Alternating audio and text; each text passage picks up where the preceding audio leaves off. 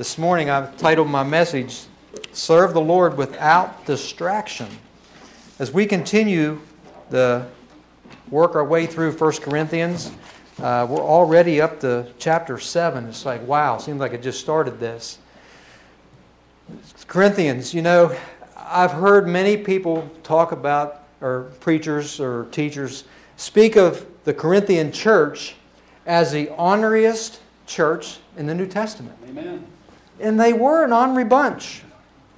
Corinth was, the city of Corinth was known for its sinfulness, and it's just, you know, so many ways. They were, they were very honorary. So they was known to be honorary. And so when they come into the church, I mean, we kind of was talking about this downstairs in Sabbath school. God came to save that which was lost, right? Amen. He came to seek and save those that were lost. I mean, if we were all well, we were all righteous, He would not have had to come. If we were all well, we wouldn't need to go to the doctor, right? Right. We only go to the doctor because we're sick. He came because we were sick with sin. Amen? Amen. So He came for the honoriest of us, Amen. right? He came, amen, brother. He came for the most honorary among us. And Gary says, That's me. I'm getting amens all over the place this morning because we're all honorary. But praise God, no matter how honorary we were, His sins or His, His grace is sufficient to cleanse us from all of our unrighteousness. Amen? Amen. The Corinthian church had written a letter to Paul. Of course, we know that this book is a letter back to them, but they had written a letter to them. It says in first, the first chapter, or the first verse rather, now concerning the things of which you wrote to me. So they had questions. They said they were honorary. They wanted to know should we be doing this or should we do that? What should we do? So this, they were asking for guidance from Paul in their Christian walk, how they should live. And as we read through this scripture, I, I broke it up into two different, I'm going to read verses 8 through 16, and I'm going to pick up 17 through, I think, 30 something. But as we read through this, you're going to see places where Paul says that I command you. Another place says, and not I, but the Lord. One place it says, I have no command from the Lord, yet I give you this judgment as one whom the Lord in his mercy has made trustworthy. Are you picking that up? He's saying that the Lord has entrusted me to give good judgment. You know, there are those among us, there's those that we know that we can trust because we have seen the lives that they've lived, we've heard their teaching, we know that we can trust that they could give us good advice. Children, listen to your parents because they often will give you very good advice. I got heads nodding now. But we know that we can trust many, and we can trust their judgment. God had given Paul the wisdom and the knowledge to guide and direct the church. But not everything that he gave was a direct command from God. But he's saying, I judge you, or I give you commandment in this, or I guide you in that. And we can accept that because he is a trustworthy leader. So let's go ahead and begin with the scripture. 1 Corinthians 7, verse 8 through 16 to begin with. But I say to the unmarried and to the widows, it is good for them if they remain even as I am. But if they cannot exercise self control, let them marry, for it is better to marry than to burn with passion. Now to the married I command, yet not I, but the Lord, a wife is not to depart from her husband. But even if she does depart, let her remain unmarried or be reconciled to her husband. And a husband is not to divorce his wife. But to the rest, I, not the Lord, say, if a brother has a wife who does not believe, and she is willing to live with him, let him not divorce her. And a woman who has a husband who does not believe, if he is willing to live with her, let him not let her not divorce him. For the unbelieving husband is sanctified by the wife, and the unbelieving wife is sanctified by the husband. Otherwise, your children would be unclean. But now they are holy. But if the unbeliever departs, So that means if they are unwilling to stay, well, I'm not staying with this. All, all they're get done doing is talking about Jesus. I, I don't want to hear that. So if the unwilling believer departs, let him depart. A brother or sister is not under bondage in such cases. But God has called us to peace. For how do you know, O wife, whether you will save your husband, or how do you know, O husband, whether you will save your wife? May God add his blessings to the hearing and the reading of his word. Let us go to the Lord in prayer. Father God, we do thank you and praise you for, for your word, Father. We know that your word is our, our blueprint, our guide for, for living our lives and for living them in a way that is faithful unto you. And Father, may your Spirit speak to our hearts today. May we live lives that are pleasing and uh, unto you, Father God. And just I just pray your Spirit would be in our midst, open our hearts and our minds to receive what you have for us today for your glory and for your honor. In Jesus' name, amen. The Apostle Paul begins by advising the Corinthian believers that if they're unmarried or if they're widows, that it would be good for them if they could remain that way, but only if they would not burn with passion. If they, you know, just could not handle being unmarried. I mean, face it, a lot of people need to have someone. They need someone with them, someone to share their lives with.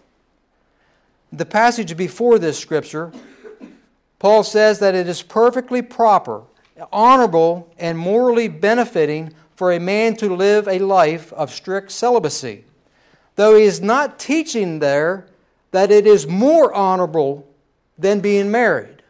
One is not more honorable than the other. Both marriage and being unmarried are honorable.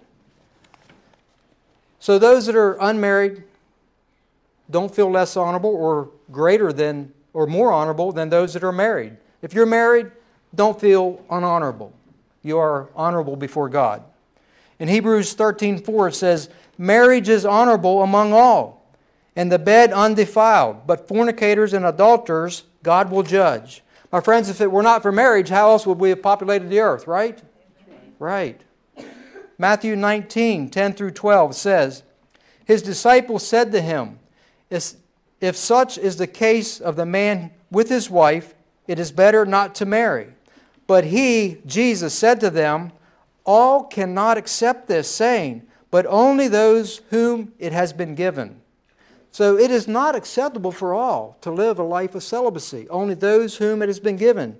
He says, For there are eunuchs who were born thus from their mother's womb, and there are eunuchs who were made eunuchs by men, and there are eunuchs who have made themselves eunuchs for the kingdom of heaven's sake.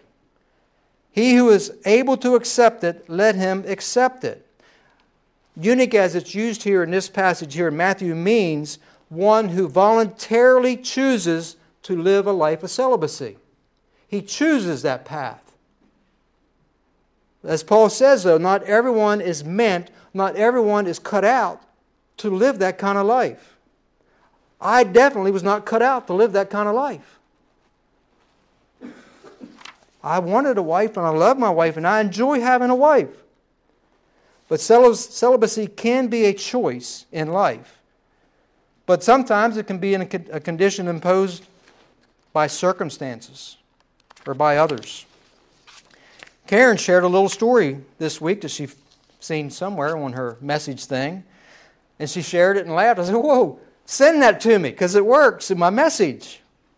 While attending a marriage weekend for couples, Frank and his wife, Anne, listened to the preacher declare it is essential that husbands and wives know the things that are important to each other. Then he asked the men, Can you name and describe your wife's favorite flower? Frank leaned over, touched his wife's hand on the arm gently, and he whispered, Gold medal, all purpose, isn't it? Thus began Frank's life of celibacy. yeah. That's probably something I would say. I kid. Gold medal. Yeah. Yep. Poor old Frank. All right, after I compose myself, we'll continue. God loves laughter. Does he not? Yeah. Yeah. I mean, seriously, I'm the guy that my wife can get a haircut and get it colored even, and it'll take me a week and a half to notice. So, if I'm lucky, yeah. Yeah, someone else, some might point it out to me. Hey, boy, Karen's hair looked good. I'm like, what, what did she do to it? that would be my son-in-law because he knows as soon as he walks through the door. Yeah, yeah. Uh, but it's been fun. oh my, where was I? You know, there are those that will question whether the Apostle Paul was ever married. I personally have always just reasoned or thought in my mind that he was never married. But the truth is, the Bible does not give a definitive answer to whether he was or not. It is very evident that at the time of this writing that he was not, because he said, if they could remain as I am, meaning that at that time he was at least without a wife at that time. But some suggest there is a slight possibility that he may have been married at one time or another. In 1 Corinthians chapter 9 verses 3 through 6 it says, "This is my answer to those who question my authority. Do we have the right to live in your homes and share your meals? Don't we have the right to bring a Christian wife with us, as the other disciples and the Lord's brothers do, and Peter does? So the other disciples obviously were married, and their wives went with them on their missionary journeys when, as they went out and ministered. And he says, Or is it only Barnabas and I who have to work to support ourselves and can't bring our wives? Now, he didn't actually say it that way, but with this passage in mind, I don't know that that bears enough evidence to say that Paul was absolutely married. But it, you know, was he just defended maybe for Barnabas' sake that Barnabas could take his wife along? Or was it just a general question? I don't know. He may have been married at some point, but it's really irrelevant. We know that he was faithful. We know that he served God with all of his heart. Like, like David, served God with all of his heart, loved him with all of his heart. Verses 12 through 14 said, But to the rest I, not the Lord, say, If any man, any brother has a wife who does not believe, and she is willing to live with him, let him not divorce her. And a woman who has a husband who does not believe, if he is willing to live with her, let him not divorce her. For the unbelieving husband is sanctified by the wife, and the unbelieving wife is sanctified by the husband. Otherwise, your children would be unclean. You know, as I shared last week, these are normal people. The people of Corinth are normal people struggling with many of the same issues that people struggle with today. You know, and oftentimes a person will become a believer after they had been married for some years. So there's often the case where neither was a believer and then one became a believer. So they had this question well, what am I to do? Am I to stay with this husband that does not believe, or am I to stay with this woman that does not believe? You know, they have this newfound faith and they're just they're hungering to serve the Lord in a way that is faithful. But they're saying, Can I continue? Can I serve the Lord faithfully and be married to this unbeliever? There's this question of cleanliness or unclean. So they're even wondering in their mind if I am with this unbeliever and they're unclean, does that make me unclean? Paul says no. They are sanctified through the believer. They're saying, Should I divorce this spouse so that I can be more faithful to the Lord? Friends, that's a legitimate question. Because in 2 Corinthians it says, Do not be unequally yoked together with unbelievers. For what fellowship has righteousness with lawlessness? What communion has light with darkness? And what accord has Christ with Belial? What part has a believer with an unbeliever? And what agreement has the temple of God with idols? For you are the temple of the living God, as God has said, because this is an Old Testament reference I will dwell in them and walk among them. I will be their God, and they shall be my people. Therefore, come out from among them and be separate, says the Lord. Do not touch what is unclean, and I will receive you. They knew that. That was from Isaiah. So they had been taught that. So they were concerned about their cleanness being yoked together with an unbelieving spouse. Some verses of Scripture are just hard to interpret, hard to understand. When Paul says that the unbelieving husband is sanctified by his wife, or the unbelieving wife is sanctified by her husband, that is one of those difficult verses. Because the word sanctified means to make holy, to separate from the world and be consecrated to God.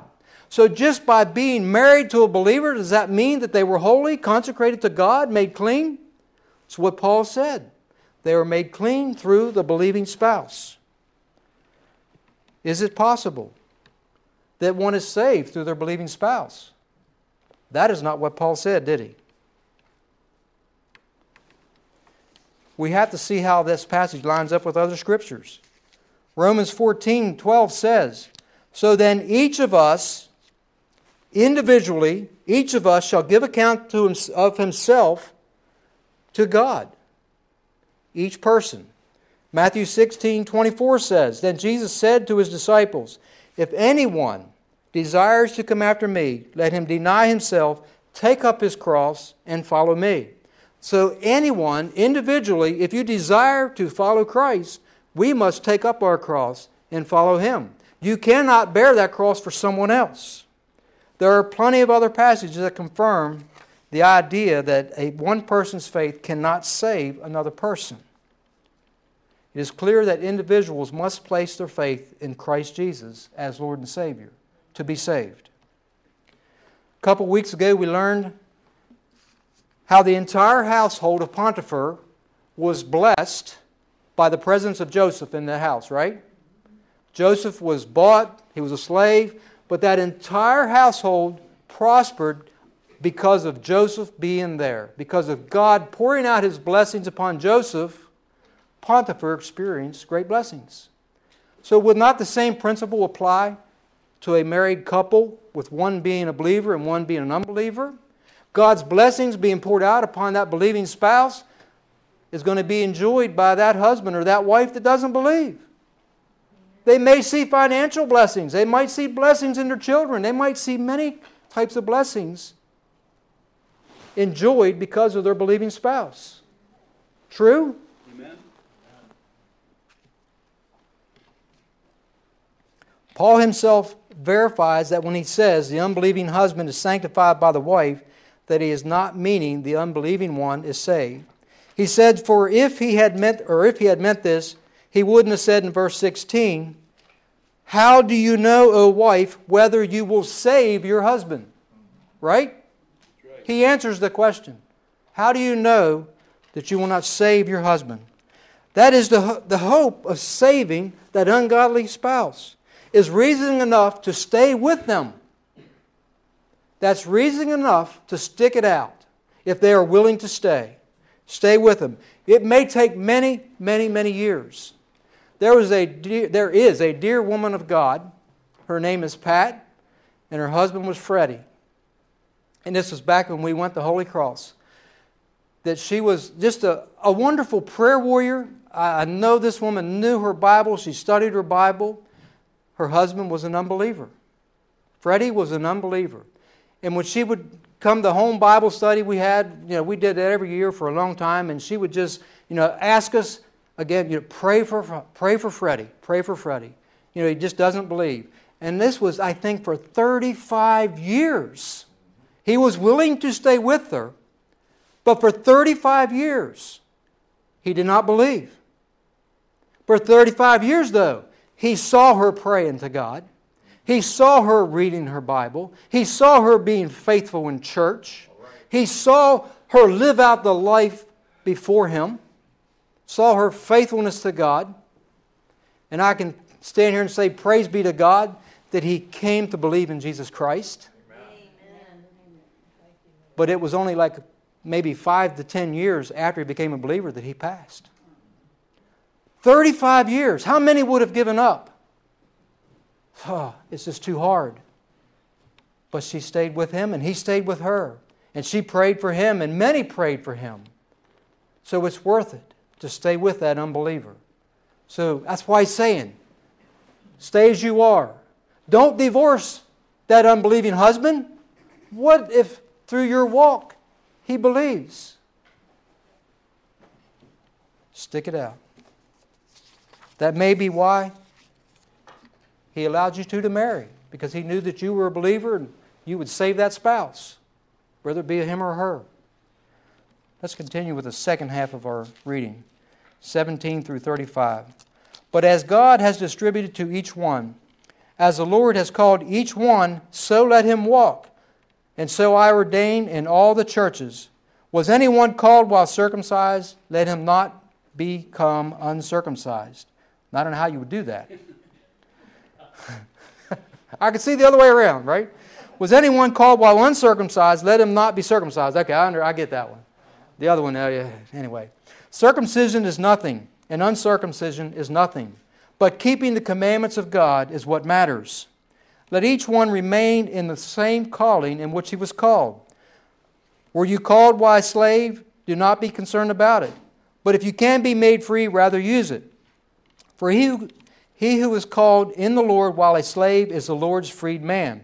Likewise, he who is called while free is Christ's slave. You were bought at a price. Do not become slaves of men. Brethren, let each one remain with God in that state in which he was called. Now concerning virgins, I have no commandment from you from the Lord, yet I give judgment as one whom the Lord in his mercy has made trustworthy. Again, we see that same thing in the first passage. I suppose therefore that this is good because of the present distress, that it is good for a man to remain as he is. Are you bound to a wife? Do not seek to be loosed. Are you loose from a wife? Do not seek a wife. But even if you do marry, you have not sinned. And if a virgin marries, she has not sinned. Nevertheless, such will have trouble in the flesh, but I would spare you. But this I say, brethren, the time is short, so that from now on, even those who have wives should be as though they had none. Women are saying, oh no. Be as though, as though they had none. Those who weep as though they did not weep. Those who rejoice as though they did not rejoice. Those who buy as though they did not possess. And those who use this world as not misusing it. For the form of this world is passing away. But I want you to be without care. He's saying, I want you to be without the cares of this world. Be without care. He who is unmarried cares for the things of the Lord how he may please the Lord. But he who is married cares about the things of this world, how he may please his wife. There is a difference between a wife and a virgin. The unmarried woman cares about the things of the Lord, that she may be holy both in body and in spirit. But she who is married cares about the things of the world, how she may please her husband.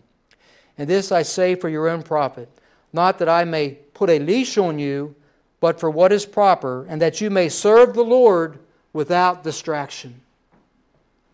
I know that's a long reading. God has distributed to each one. As the Lord has called each one of us, that is the way we should walk. That's the way He has ordained it. God has distributed. The Greek word, Greek word for distributed is merizo, and it means to apportion, to disunite, it means be difference, a difference between. Do you not know that we are all different? Do you know, not know that we are all uniquely made as God has designed us in the image of God? With that Greek meaning distribute, you could reread that verse like this But as God has designed the differences between each of us, as the Lord has called each one, so let him walk. So, as God has called each of us to be unique, to be different, that is the way we should walk, brothers and sisters. Praise God, we're not all the same. Because if we were all the same, we'd all be dressed alike, wearing the same color clothes, we're driving the same color cars, we would like the same things. It would be an awful boring place, wouldn't it? But God has a wonderful sense of humor because look, He created me. He created Harry, created John, created Barbara, created Jeff. We're all uniquely different. He has a sense of humor. Paul's called for stability and contentment among believers, regardless of their station in life. That's what he's saying. Be content with where you are when you were called. If you were a slave, be okay with that.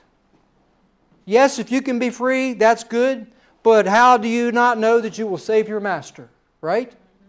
How do you not know that your witness would save that master?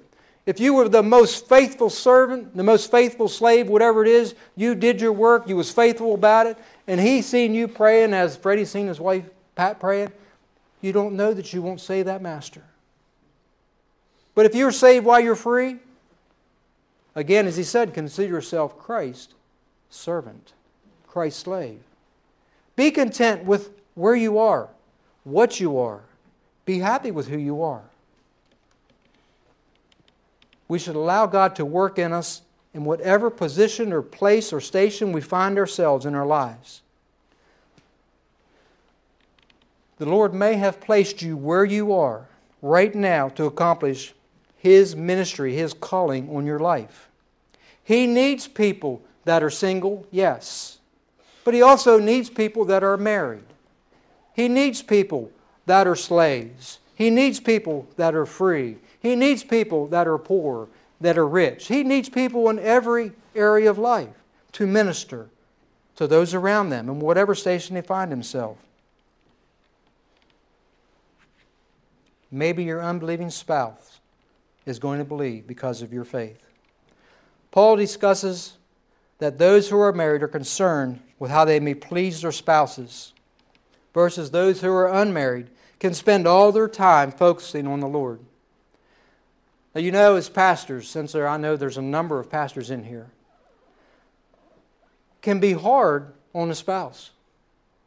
It really can. You know, pastors, yes, sometimes, you know, I know they only work one hour a week. I mean, how many times have we heard that, right? They get up here, she works two hours a week, right? She's got two churches. Yeah. She works two hours a week. I only got to work one. Yeah. yeah, I'm longer than that. Sorry. You, hey. Anyhow, it can be hard. It can be hard juggling that time. It can. Because when you're married, yes, you've got to allow time for your wife or your husband. But pastors, you know, their lives can be so hectic at some times. Some weeks may be normal. You know, we just put our many hours in preparing our sermons and then we come and we do our hours work. But other weeks can be crazy. You might have numerous hospital visits. You might have many home visits. You might have a funeral, maybe two. You throw that in the mix of the normal hecticness, and then where do you squeeze in the time for your spouse? Karen says, Yeah, yeah, sometimes I get this much. And that's just the way it is. But Paul just told me to serve the Lord like I'm not even married. He did. Serve the Lord with all that is within us. Praise God for a spouse that has partnered with me in ministry. Amen. Praise God for the spouses that have partnered in ministry. Partnered in ministry. That does help. That does make it easier. But we are to serve the Lord with all of our heart, with all of our soul, with all that is within us wherever we are, whether we are a pastor, whether we are just a mom and dad, whether no matter what our occupation, we are to serve Him with all of our heart, with no distractions. That's difficult, isn't it? And am I going to tell you how to do it? no. Get on your knees and ask Him how to do it. Get on your knees and ask Him how to do it. Because I haven't quite figured it out myself to how to juggle my time. But I do pray for the guidance, you know, how to, how to serve Him faithfully, how to make sure I can please my spouse, keep her a little bit happy. Because if mama ain't happy, nobody's happy. Amen. Right? Come on now, we all live in homes. We got kids, right? No, but we do want to, you know, we, we enjoy being married. We love our spouses. And we do have the cares of this world. But that doesn't make us less holy. That doesn't make us less honorable because God called us. God called me while I was married.